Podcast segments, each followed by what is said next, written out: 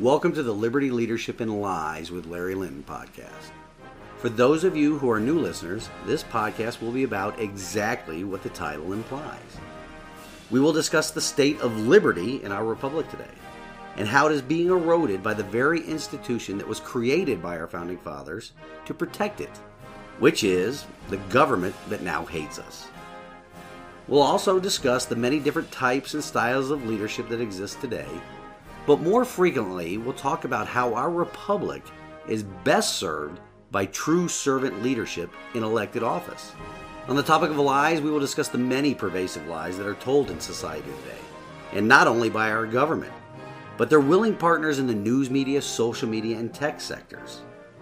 These lies, they're designed to rob us of our liberty and destroy our trust in and reliance on the founding principles of our nation and its Constitution. I will also use a portion of each episode to discuss my election campaign to represent Tennessee's House of Representatives District 12. And what I hope to accomplish with my campaign is just basically a couple of things. I want to bring to Nashville an example of what following an oath to the Constitution looks like. And this is based upon my 30 years of service to our nation in the United States Navy. Additionally, once I am in Nashville, I would like to restore the state's role as the creator of and the parent to the federal government. What a lot of people don't realize is that our federal government is not a party to our Constitution, but it is a product of the Constitution. And this Constitution is a charter between all the states that empowers the federal government with certain and extremely limited powers, such as providing for the common defense and to regulate trade. We can also discuss any tactics or techniques the listeners may have in the fight to restore our nation's founding principles when engaging with what has apparently become the people's enemy over the course of generations now, and that is the government that, one, hates us, and two, only sees us as the means to obtain and maintain power. If you would like to contact the show, just send an email to Larry at libertyleadershipandlies.com. You can also subscribe to my blog there at the website. Additionally, even at the website, you can contribute to my campaign. You can find the podcast and the campaign on social media. Just search for Larry for TN12 on Twitter, Instagram, and Facebook for the campaign info, and Liberty Leadership and Lies with Larry Lynn for the podcast social media pages.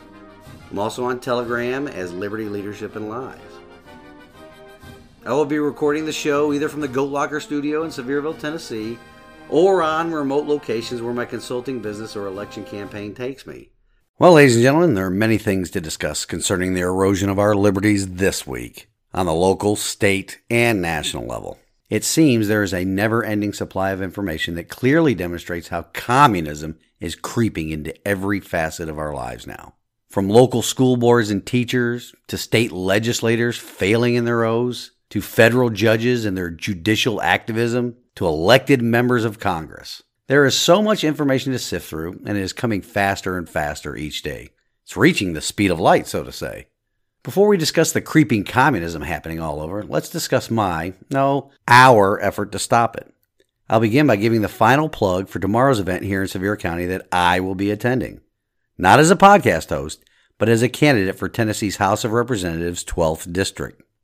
If you're a regular listener, you should be aware of it by now, but for those new listeners, it is the Meet the Candidates Night hosted by Empowered Sevier. It's scheduled to take place tomorrow, the 7th of April, at the Sevierville Civic Center. It is also scheduled to run from 5 p.m. until 8 p.m., with light refreshments and a straw poll being conducted at the end of the evening. There will be more than 30 candidates for local and state offices present, or maybe some representatives of those candidates. And like I mentioned, I'll be there. Many thanks to Kelly O'Connor and the group of patriots at Empowered Sevier for putting this event together. Standing in the arena together, we can put an end to this creeping communism that is in every corner of our society today. Every corner, including the education of our children in government schools. So let's begin with that topic. It seems that even our local school board, in conservative Sevier County, mind you, is allowing no, make that forcing creeping communism into the realm of indoctrinating children. I say forcing because they have made a conscious choice to purchase curriculum that appears to sexualize children. I say appears because as I have sifted through the publicly available information that concerned parents and teachers are sharing, and the links to websites and other sources that are completely inappropriate for grades K through 8. It also appears to actively encourage the destruction of familial bonds through its online instruction. First, it was the core knowledge language arts, the CKLA curriculum, and now it is the second step social emotional learning curriculum. Many of you may remember that I attended a meeting with a superintendent, members of her staff, and a concerned parent last December about certain aspects of the CKLA. It was disturbing how parts of the curriculum were historically and factually inaccurate, almost as if it were derived straight from the lies contained in the 1619 Project. But how it also introduced transgenderism and an introduction to teaching about every other religion on the planet with a bare mention of Christianity. As I and this concerned parent, this fellow taxpayer, walked away from that meeting, we knew that there was, or is, something bad going on with our county's education system. Yes, deep in what could be considered the reddest, the most conservative part of the state, the communists have a firm hold on the indoctrination of our children. A great deal of time at that meeting was spent by the superintendent and her staff attempting to get the names of the teachers that were themselves concerned with the curriculum and sharing it with other parents and teachers in the community. There is definitely teacher fear of retribution by the school district's leadership, and I could tell it was a well founded fear. As I mentioned, there are teachers in the district here that are reaching out to parents with the information about the curriculums being introduced. These teachers are asking parents to bring up the concerns to the school board because of their fear of retribution. Most of this curriculum is copyright protected, which means it is granted a special restriction status whereby parents cannot log in to see the material. Why is there a copyright on the material restricting parental access when it is shared with hundreds, thousands, heck, millions of students all over the country? We all know the why. The why is manifesting itself all over the nation right now with parents showing up at school board meetings wondering why this corrosive material is being forced down the throats of every student in public I mean, government schools. What do you all think will be the end result of an entire generation of children that are raised to hate their country and its founding? Or what will the end result be of children brought up in a faith other than what the children's parents are trying to raise them up in? Or taught that the faith that they were being raised by their parents in, specifically Christianity, is evil. Humanity was warned of this in Isaiah 5:20, which states, "Woe to those who call evil good and good evil, who put darkness for light and light for darkness, who put bitter for sweet and sweet for bitter. We are witnessing the end results of this right now.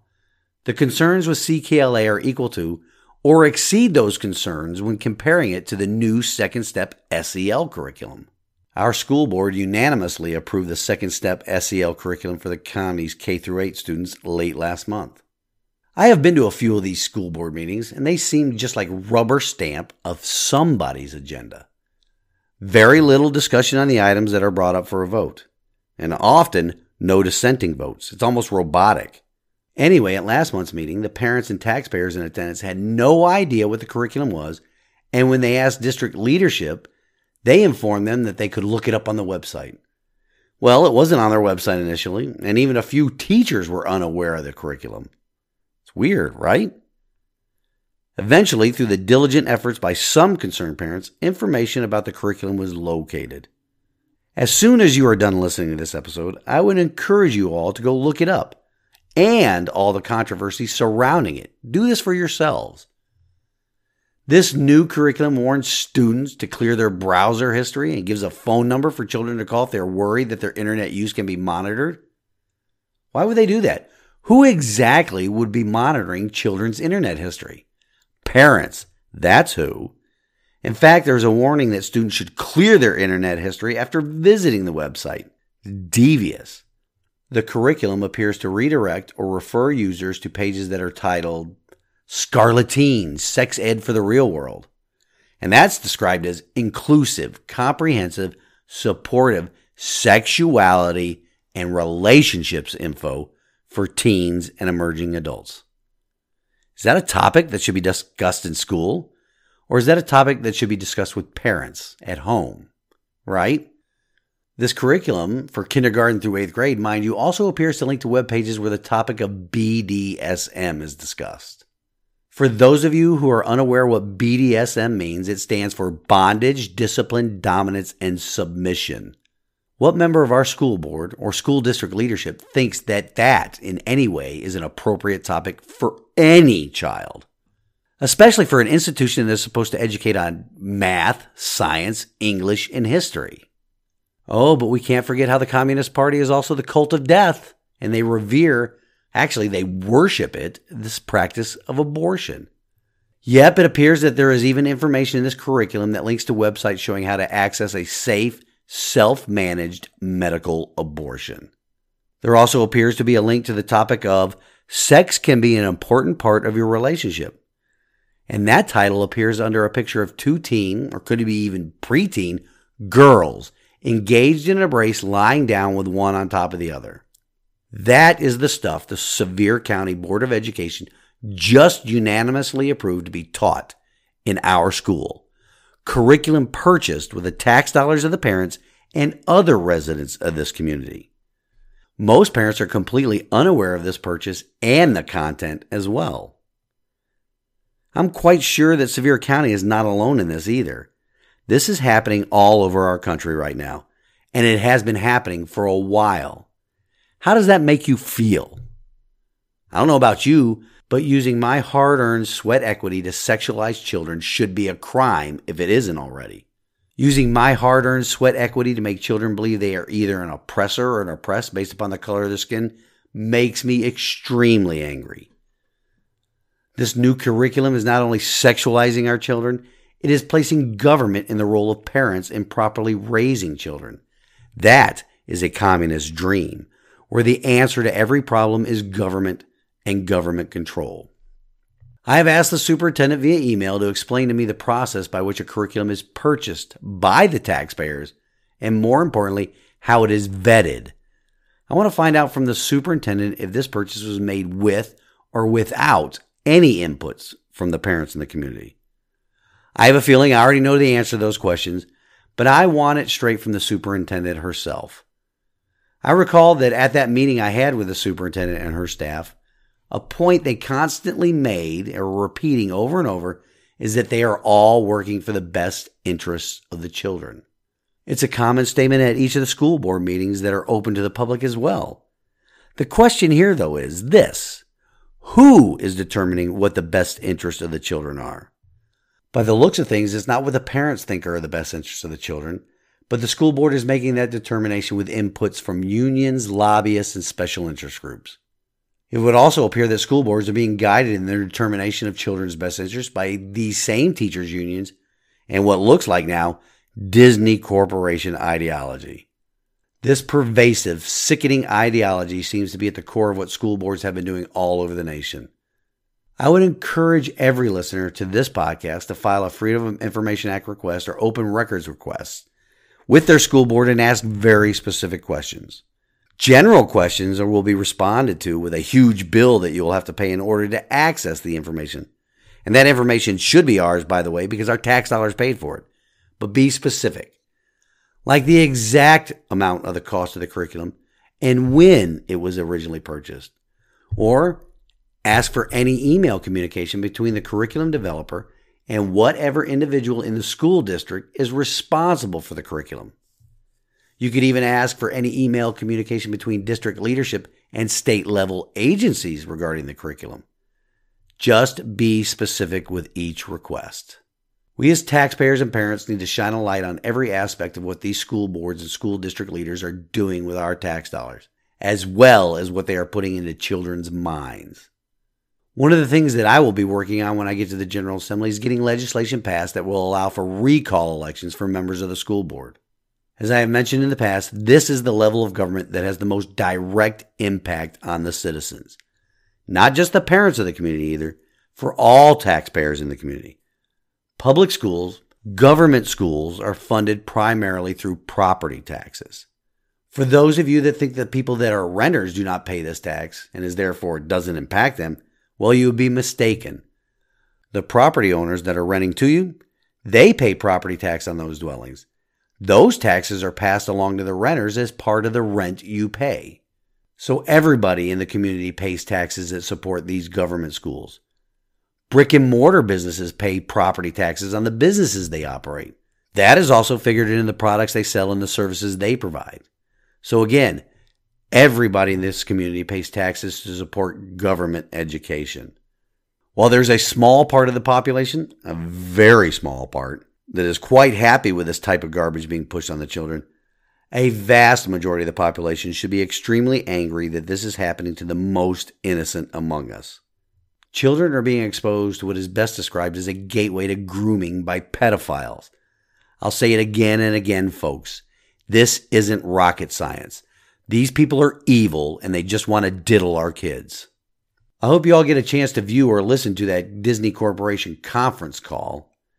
Well, just let me play some of the audio from that call for you and you can decide for yourself. Listen to this. Last summer, we, we removed all of the um, gendered greetings in relationship to our life skills. So we no longer say ladies and gentlemen, boys and girls. Um, we we've trained we we've provided training for all of our our cast members in, in relationship to that. So now they know it's it's hello everyone or hello friends. We we are in the process of changing over those those recorded messages. And so many of you are probably familiar when we brought the fireworks back to the Magic Kingdom. We no longer say ladies and gentlemen, boys and girls. We say dreamers of all ages. I'm, I'm here as a mother of, of two queer children, actually, um, uh, one transgender child. Um, um, and one pansexual child, um, and and also as a leader. Many, many, many LGBTQIA characters in our stories, and and and yet we don't have enough leads um, and narratives in which gay characters just just get to be characters. On my little pocket of like you know proud family Disney TVA, um, the showrunners were super welcoming. Meredith Roberts and like the, the our leadership over there has been so welcoming to like my like not at all secret gay agenda. And so like I I feel like I felt like it was I mean like maybe it was that way in the past, but I guess like something must have happened in the last like like they're turning it around. They're going hard. Let's have these two characters kiss. Let's in the background start, like i was just wherever i could just basically adding queerness to like the if you see anything queer in the show i'm proud family but like I, I just was like no one would stop me and no one was trying to stop me. We're also reacting from the reality that when they can erase you when they can criminalize your existence when they can demonize who you are the next step is to criminalize you and take your kids and we're already seeing that in Texas. So the slippery slope between these ugly messages, um, you know, emanating from legislative leaders in our state and then amplified by our governor, whose spokesperson immediately began calling everyone who opposed this bill uh, groomers, aka pedophiles. Yeah, um, I've had the privilege of working with the Moon Girl team for the last two years, and they've been really open to exploring queer stories. And so I put together like a tracker of our background characters to make sure that we have like a, the full breadth of expression. And uh, we got into a very similar conversation, Carrie, of like, oh, all of our like gender nonconforming characters are in the background. What do you think? How about that not so secret gay agenda? They always reveal themselves. First is the changing of the language, then comes the changing of the culture. That video call came after the mislabeled Don't Say Gay bill was passed by the Florida legislature and signed into law by Governor DeSantis. Of course, there's no language in that piece of legislation that contains the words Don't Say Gay. That is just the media enablers, many of them groomers in the first place, stirring up opposition to this bill. How the situation in Florida progresses will be interesting to watch.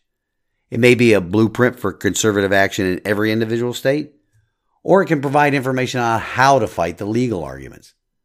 That is why I'm encouraging you all to get involved in our self governance. School boards have been running amok for years now, and it's time to put a stop to it. These people have been counting on the apathy of the electorate to push us down this path of division. The government education arena is one where we all must take a stand. I will be filing an open records request and will share the response to my listeners when, or even if, it is answered. So let's get into state legislators and how they often fail in their oaths of office. How they appear to be more beholden to lobbyists or political action committees or political parties. Rarely do they appear to be beholden to their oaths and their constituents. So we'll talk a bit about nullification again here.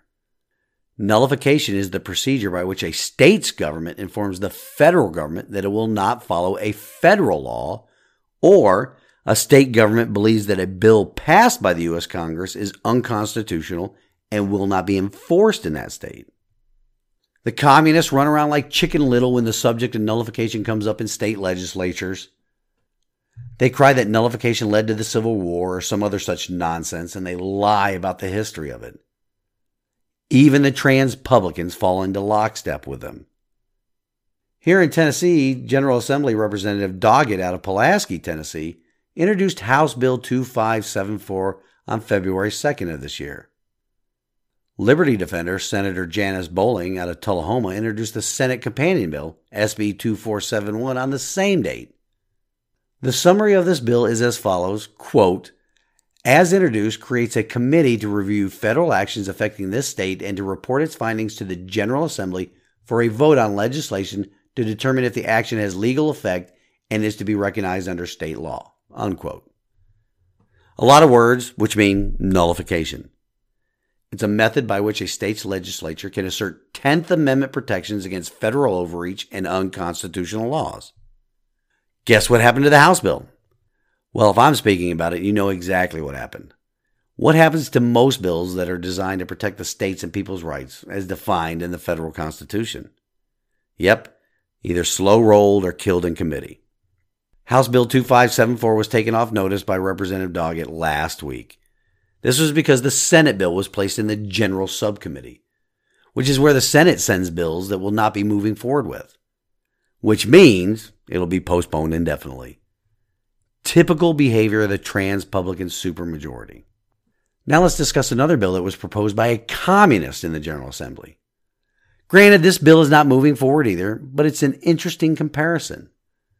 All communists have a publicly stated position that they are opposed to nullification, especially if it will be used against their main party in D.C. I'm speaking here about House Bill 1968 and its companion bill in the Senate, Senate Bill 2598. Here's a summary of that bill. Quote, Controlled Substances, as introduced, enacts the Free All Cannabis for Tennesseans Act, establishes a regulatory structure for the cultivation, processing, and retail sale of marijuana and marijuana products in this state to be administered by the Department of Agriculture. Unquote. In layman's terms, it is the legalizing of marijuana, or more appropriately, nullifying the Federal Controlled Substances Act. This bill was introduced in the House by Representative Bob Freeman, a communist out of Nashville. The Senate version was introduced by Senator Heidi Campbell, another communist out of Nashville. Do you think them two and the rest of the Communist caucus were complaining about nullification when this bill was proposed? Of course not. Nullification is okay if it is for a communist cause.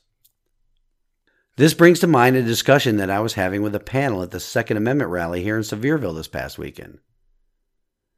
The panel consisted of Representative Dale Carr of House District 12, yes, the man I will be running against in November, as well as Mr. John Harris of the Tennessee Firearms Association and constitutional attorney Jeffrey Cobble. I asked them why we here in Tennessee could not get common sense liberty protecting legislation like Senator Bowling's and Representative Doggett's recently indefinitely postponed bill, passed with a supermajority of so called Republicans. Well, after some back and forth, a real answer was never given. That is because the General Assembly is a supermajority of trans publicans. Nobody up there in Nashville is willing to call out their fellow legislators on their failures to uphold their oaths. Well, my friends, you don't have to worry about that with me. I will take a blowtorch to the place and call out any legislative member that is unwilling to stand on their oath to protect the liberties of us Tennesseans. Many of these good bills fail in subcommittee by not getting a second on the motion to consider the bill. Really? Nobody in these supermajority Republican subcommittees will even second a motion to consider the bill? That is weakness. Or That is being controlled by lobbyists, political action committees, or the state Republican Party. All of which means they are not truly representing their constituents. I will not be beholden to any special interest other than the people that send me to Nashville. I'm not running because I need money or power or influence. In fact, if elected, I will be missing out on significant income that I generate with my consulting business. It isn't, nor should it be, about money. Elected office in our system of self governance is about ensuring government stays within the limits set forth in both our state and federal constitutions.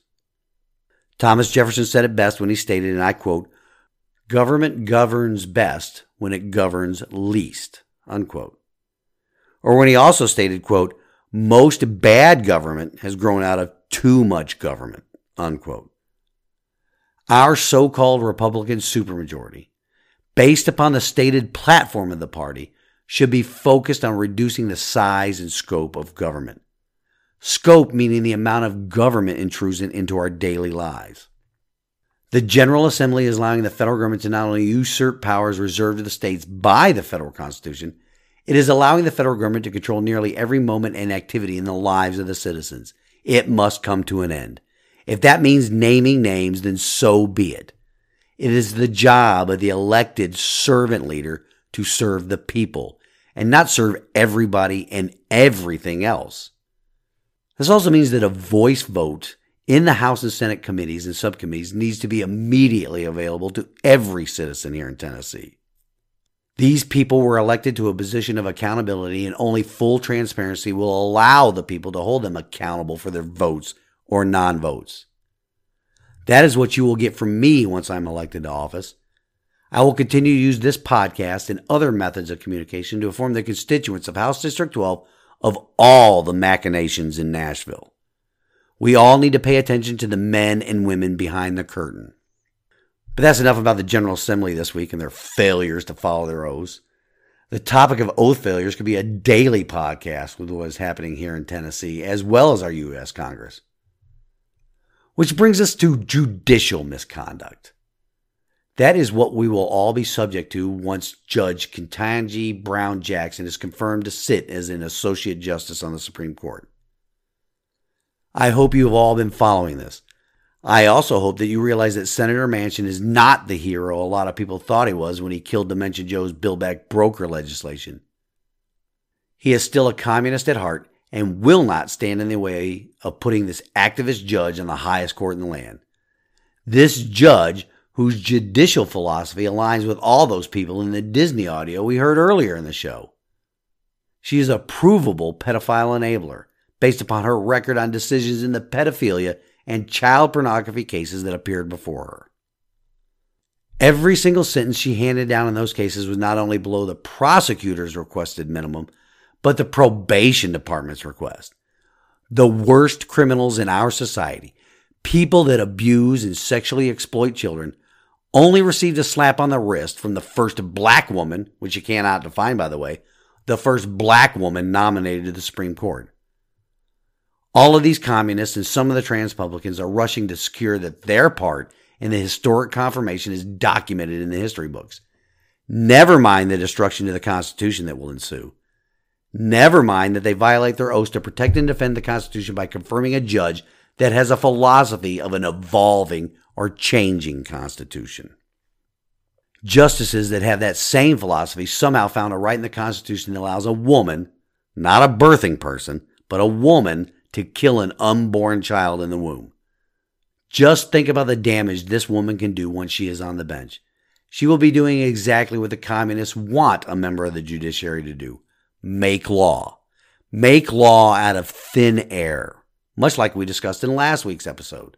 That is why Biden, when he was a senator, derailed the nomination of the actual first black woman to be considered for the Supreme Court because she wouldn't make law like the communists wanted, but instead she was an originalist, meaning she made her decisions based upon the original writing of the Constitution.